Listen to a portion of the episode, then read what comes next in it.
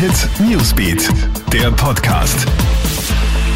Hey, ich bin Michaela Mayer und das ist ein Update für den Montagmorgen. Während sich das Coronavirus in vielen Ländern immer schneller ausbreitet, kann man es in China offenbar eindämmen.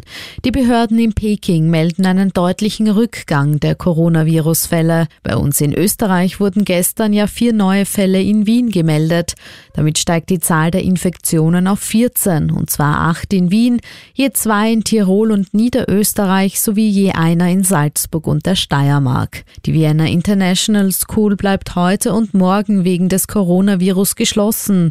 Zwei Trainer der Schule seien an dem Virus erkrankt, heißt es. Auch in der US-Metropole New York gibt es nun den ersten bestätigten Coronavirus-Fall. Es handelt sich demnach um eine etwa 30-jährige Frau, die sich bei einer Auslandsreise im Iran angesteckt habe, so die Behörden. Insgesamt gibt es in den USA 15 bestätigte Coronavirus-Fälle.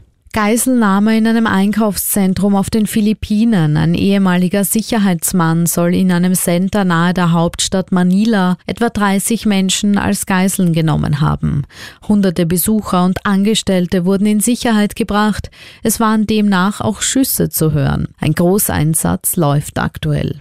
Und das war es also mit Tempo 140. Seit gestern, 1. März, ist das Projekt von Ex-FPÖ-Verkehrsminister Norbert Hofer Geschichte, sehr zur Freude von Umweltschützern und des Verkehrsclub Österreich. Denn laut Studie sollen allein in den 19 Monaten, in denen auf zwei Abschnitten auf der A1 mit 140 gefahren werden durfte, rund 9000 Tonnen zusätzliches CO2 verursacht worden sein. Das könne sich Österreich in der Klimakrise nicht leisten.